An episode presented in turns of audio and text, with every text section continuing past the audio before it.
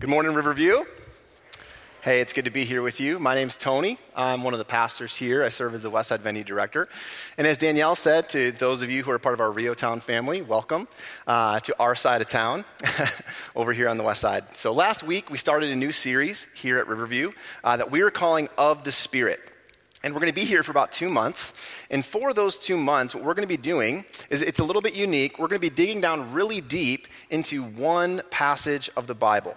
And it's the passage that talks about the fruit of the Spirit uh, that is produced in the life of a Christ follower as they grow. And this is from Galatians chapter 5, uh, verses 22 through 33. So if you're studying the Bible on your own, if you're in your life group, that passage is going to be very monumental over the next couple of months. Because we saw last week, Noel preached a sermon on that entire passage. We see how the things that we do in our lives or the thoughts that we have or the words that we speak, they really come from, from different places in our life. They can come from this old sinful person uh, that we used to be, or they can come from this new person that God is creating through the power of the Holy Spirit. We saw these two lists of things uh, in the scripture last week. One was described as the works of the flesh. That's kind of the stuff that we do from that, that old person. But then we have also the fruit of the Spirit, the things God produces in us through his work. So from now until July, uh, we're going to be focusing our time each week on one word from that list of the fruit of the Spirit. And this morning, we're starting it off with the first one with the word love.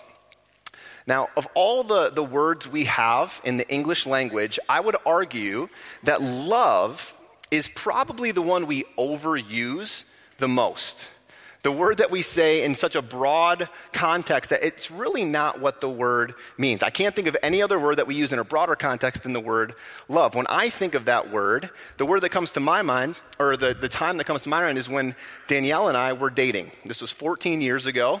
And I remember when we were dating, and I had that feeling of being in love, right? Many of you can maybe remember that. And then I remember weeks, months later, thinking, oh, I think it's moving towards actually saying it.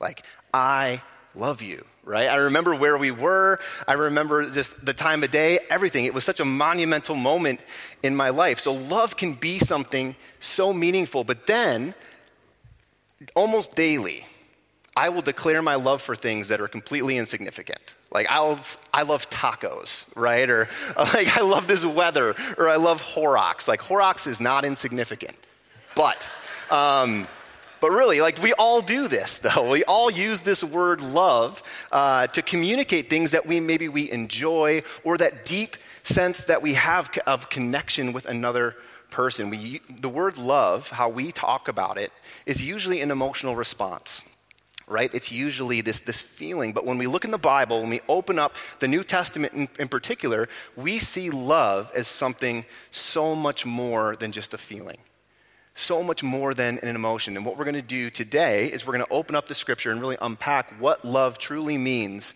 for a follower of Jesus. So if you have a Bible, we're going to be jumping around the New Testament today.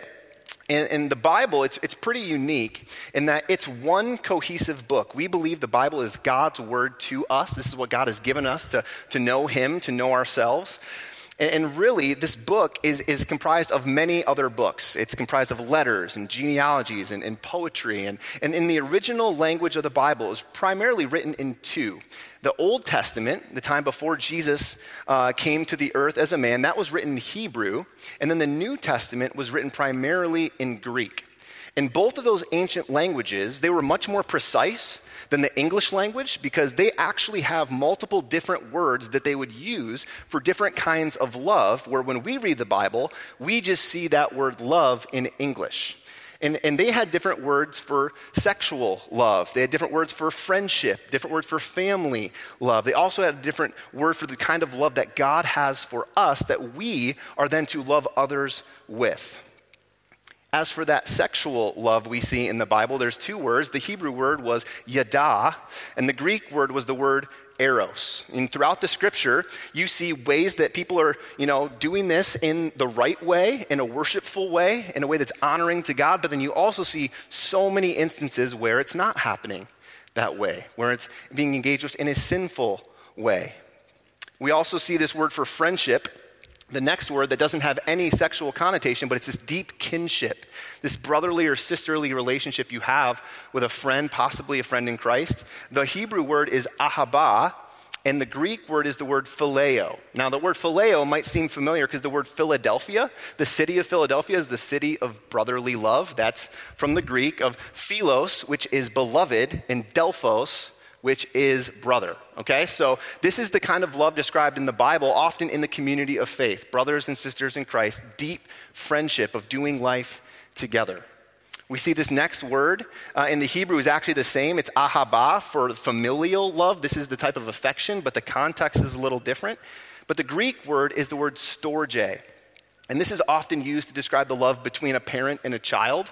Uh, great for Mother's Day, right? But this is this affection, this deep compassion that you would have for somebody. But the last words we see, we see more often than all the other ones I just said combined. And it's the word that God has for his people.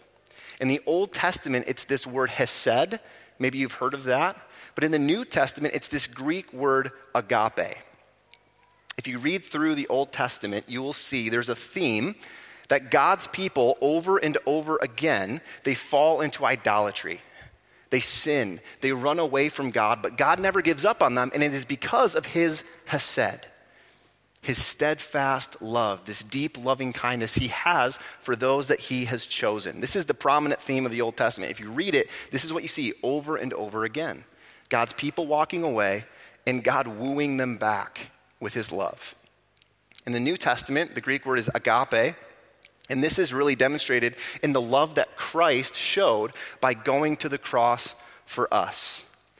See, agape love, it's marked by self sacrifice by commitment, by an unconditional love that you would have for another person. And not only is this how God's love is described for us, but it's also prescribed in how we are then to love one another. I mean, we see this over and over again. Over 100 times in the New Testament do you see the word agape love. Something we should recognize too is how different agape is from the love that we often think of in our culture today. It's not primarily defined by how we feel, it's not wrapped up in our emotions, but it's wrapped up in how we act, how we live, how we meet needs, how we care for one another. You know, I read a great description of agape love this week. It said agape love may involve emotion, but it must always involve action. This kind of love, it's, it's volitional. It's an act of our will. It's more than just an emotion or a feeling. This is the primary type of love that we see described in the Bible. And we see it very clearly in a chapter in the letter of First Corinthians. If you have a Bible, you can open up to First Corinthians chapter 13. Uh, this is a very common passage. Maybe you've heard it at weddings and things like that, but we're going to take time to dive into the context because the context of First Corinthians is not a wedding. It is much, much different. Because the Apostle Paul, he was the writer of this letter, he, he wrote it into this church in the city of Corinth. Corinth was a first century Greek city, it was under Roman rule, and it was one of the largest and most prominent cities around. It was this city, it was, on a, it was a port city, so there's a lot of people.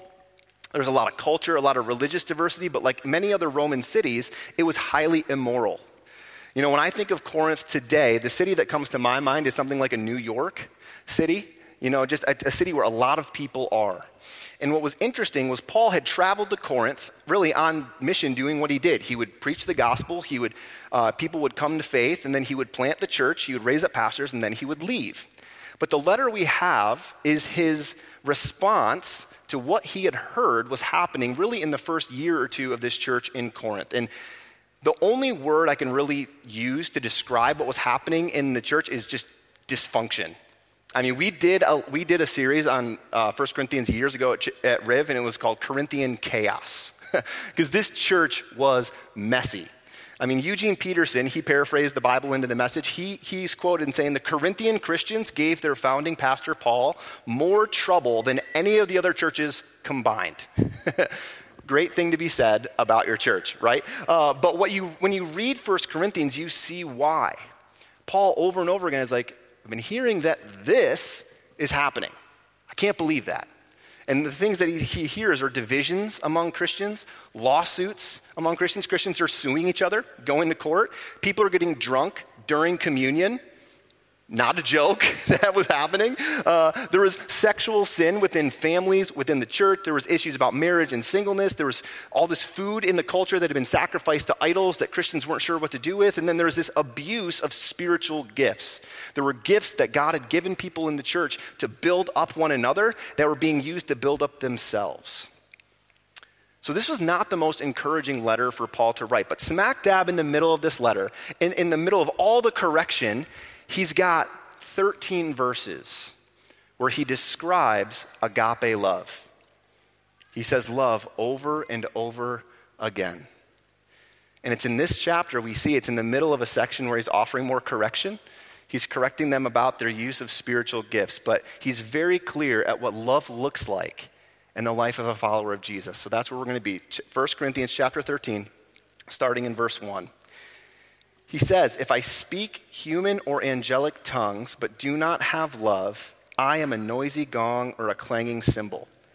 If I have the gift of prophecy and understand all mysteries and all knowledge, and if I have all faith so that I can move mountains, but do not have love, I am nothing. And if I give away all my possessions, and if I give over my body in order to boast, but I do not have love, I gain nothing. Okay, we're going to stop there because it, we see really clearly here in these three verses what Paul is trying to do. He's trying to communicate to these Corinthian Christians that over everything else, their pursuit of love should be primary. And he does so in a pretty dramatic way. I think Paul was kind of a dramatic person in general from how we see his writings in the New Testament, but he's using hyperbole here. He's being very hyperbolic and these exaggerated statements of if I had these amazing things without love, who would I be? And he makes three in particular. First, he says, If I speak human or angelic tongues, but do not have love, I'm a noisy gong or a clanging cymbal. And then look at what he says next. If I have the gift of prophecy and understand all mysteries and all knowledge, imagine understanding everything. And if I have all the faith so that I can move mountains but do not have love, I am nothing. Now remember the context in which these verses were being shared. This is a part of the letter where Paul is saying to them, This is not how you used your spiritual gifts. Because in the Corinthian church, God had enabled men and women with these amazing gifts in order for the work of the gospel to go out very powerfully. One of those gifts was the gift of tongues. The gift of tongues is having the ability to know other languages so that you can communicate the gospel to new groups of people without having known it before. The gift of prophecy is having God's revelation given directly to you, uh, other than the word. It's God speaking to you so that you can speak to other people. Men and women in Corinth had these gifts. And they had them to build up the family of faith, but they were using them to puff themselves up. Look at me. Look what I can do. So they would have seen themselves in kind of this indictment here in 1 Corinthians chapter 13. First, Paul talks about tongues. If I was able to speak in the tongues of men and angels, just imagine knowing all the languages and then knowing the language that the angels even speak. Imagine how many people I could reach. Imagine what I could do. But if I was not doing those things in love, do you know what I would sound like? This is what Paul says.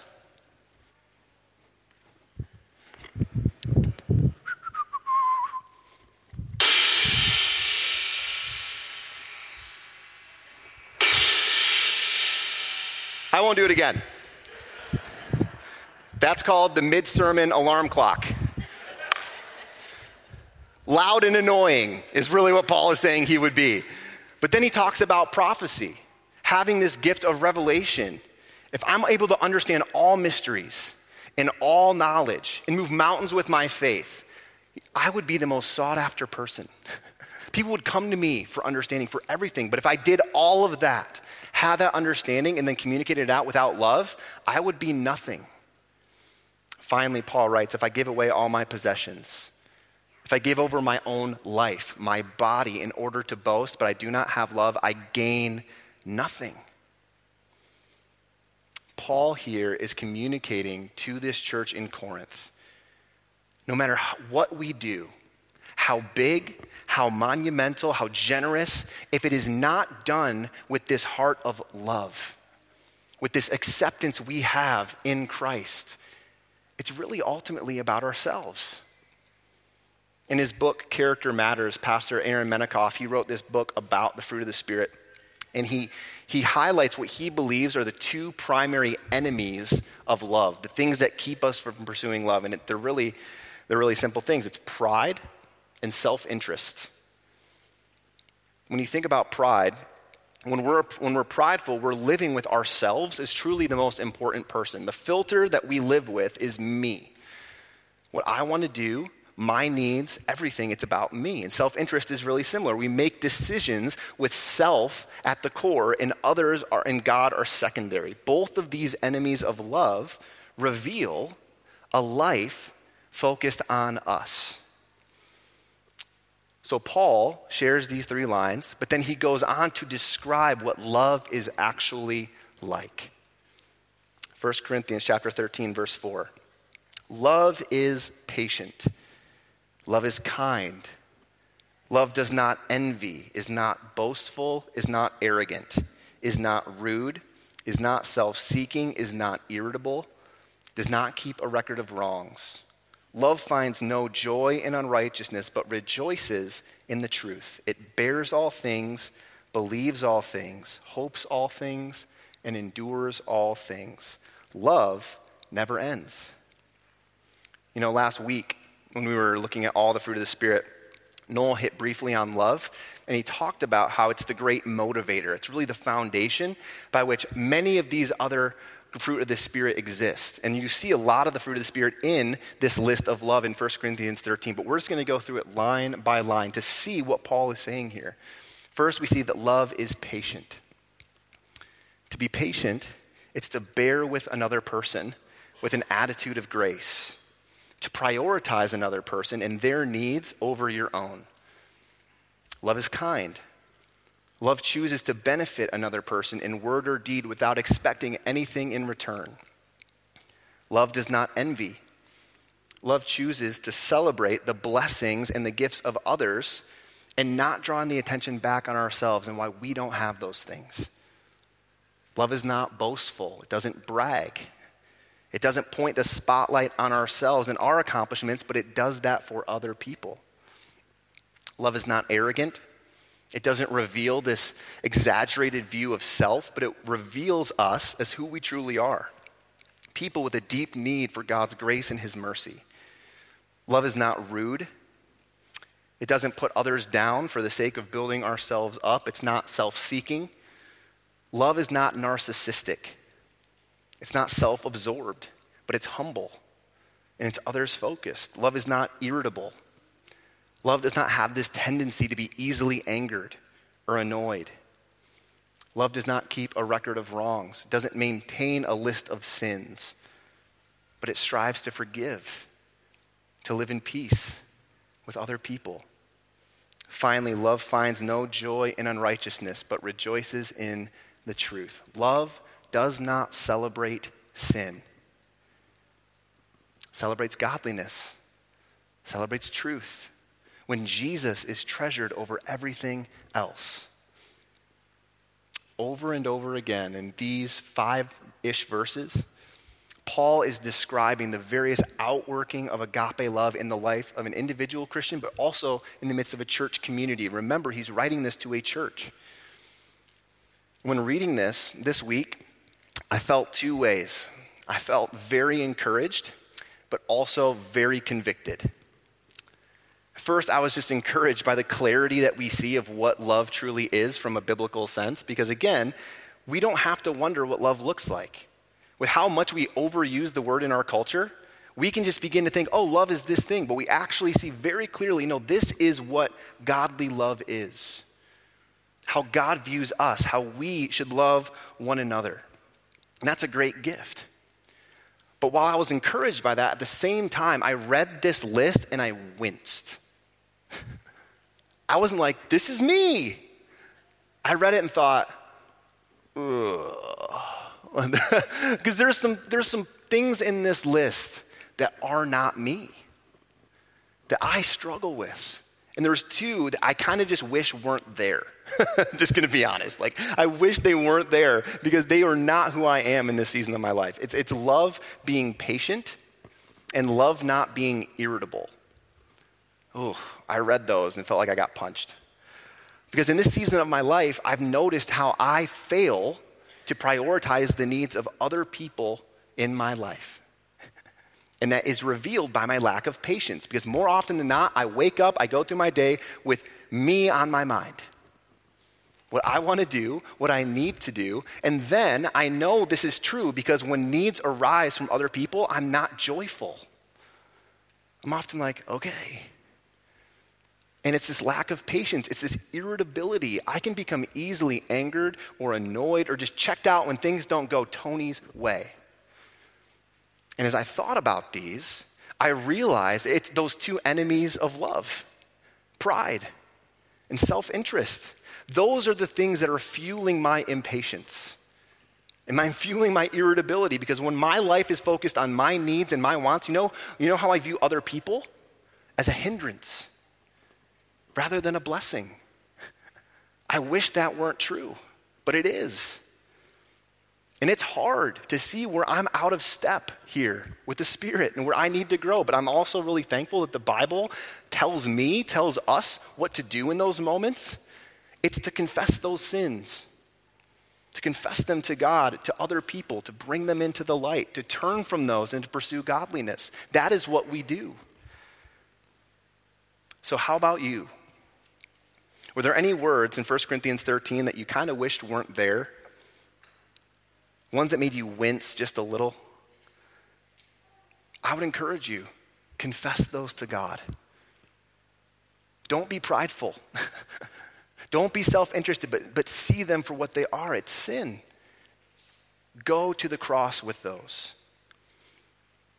See, I think we can often read passages like 1 Corinthians 13, and we can leave with this kind of try harder mentality or just be better you know, I, I, I, would hate for us to leave here this morning and think, I'm just going to white knuckle my way into patience.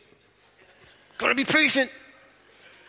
You, we can't, right? That is kind of how we do it a lot of times. Is we come to church and we think, just tell me what I should do. And I'll come back and tell me again. That's, I want to suggest a different way. what if we did this? What if we looked at Jesus?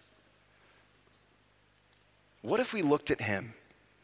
his life, his way? What if we let our view of the Savior be what fuels this area of our lives?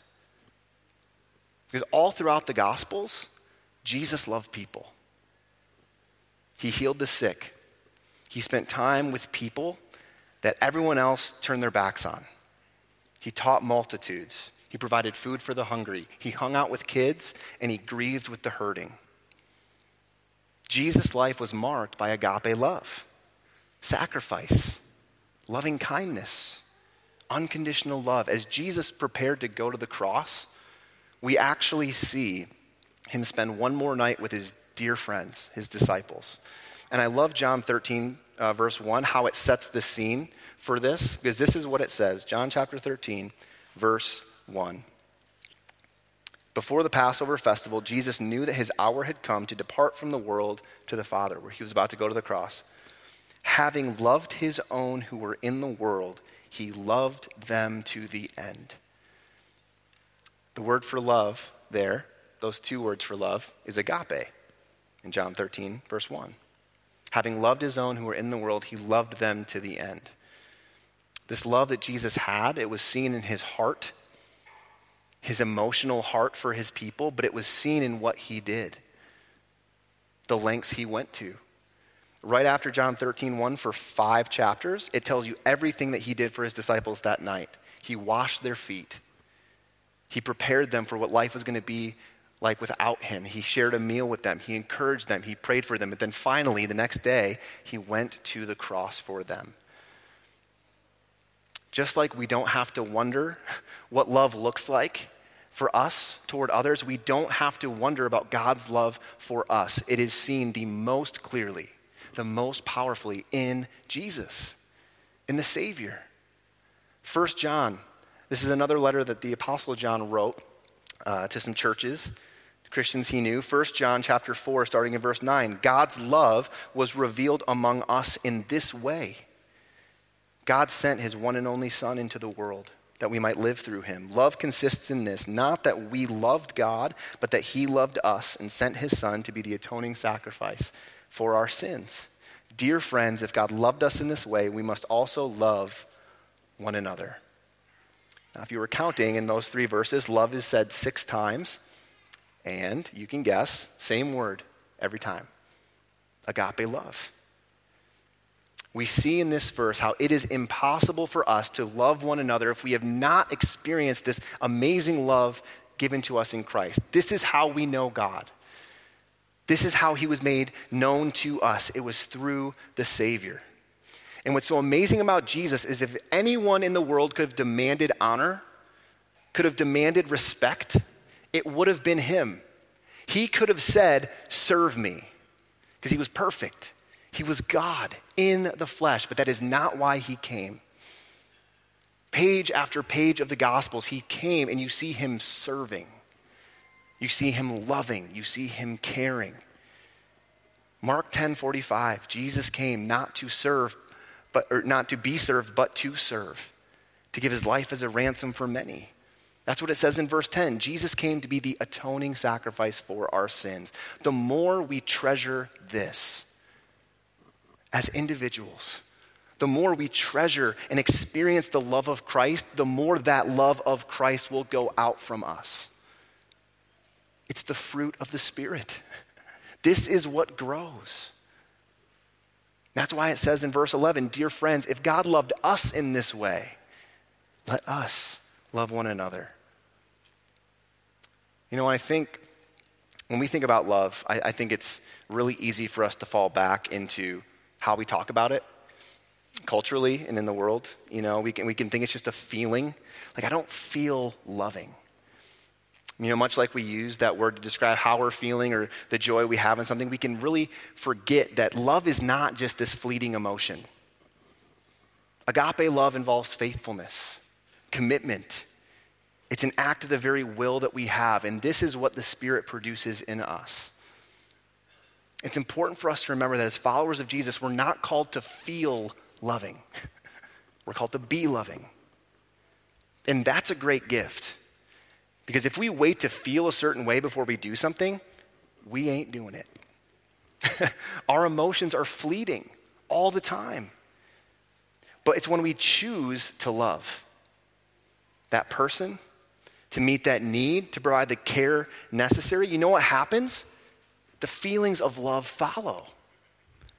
We begin to love that person emotionally.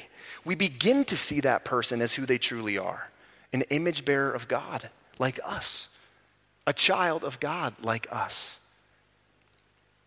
You know, last week, Noel was talking about the fruit of the Spirit and that analogy of agriculture and how that's so helpful for us and how things grow in seasons they grow over time, but they grow in the right environment. So the question I've been wrestling with is how does this love grow in us? What type of environment will this fruit of the Spirit just yield more and more in our lives? I thought of three things, three environmental factors that could help us here. The first thing that we can do is we confess our sins to God. Love finds no joy in unrighteousness, but rejoices in the truth. Combat your pride. Combat your self interest. Confess your sins to God. Confess your sins to brothers and sisters in Christ. Ask God to help you grow in love. Instead of that posture of you first, have a posture of humility.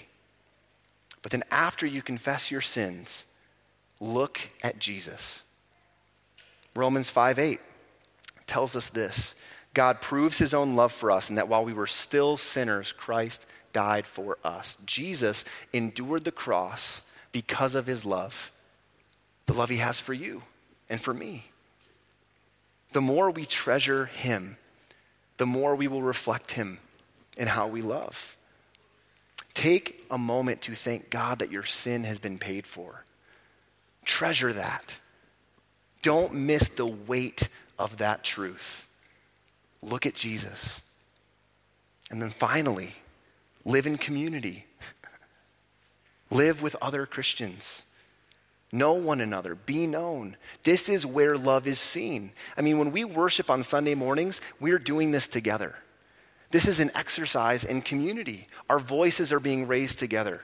We're praying together. We're hearing the scripture together. This is a gift. Continue pursuing that outside of Sunday mornings. Because living in community, that's where the needs are. When you're living with believers, but also in your neighborhoods. When you're seeing you can love that person in that way by meeting that need. This is the environment where love grows, when we are confessing our sins to God, when we're looking at Jesus, and when we're living life in community. And we're actually going to do all three of those things in just a moment when we take communion together. Because communion, or the Lord's Supper, as we see in the scripture, that's one of the things Jesus did after John 13, verse 1, where it said he loved them to the end.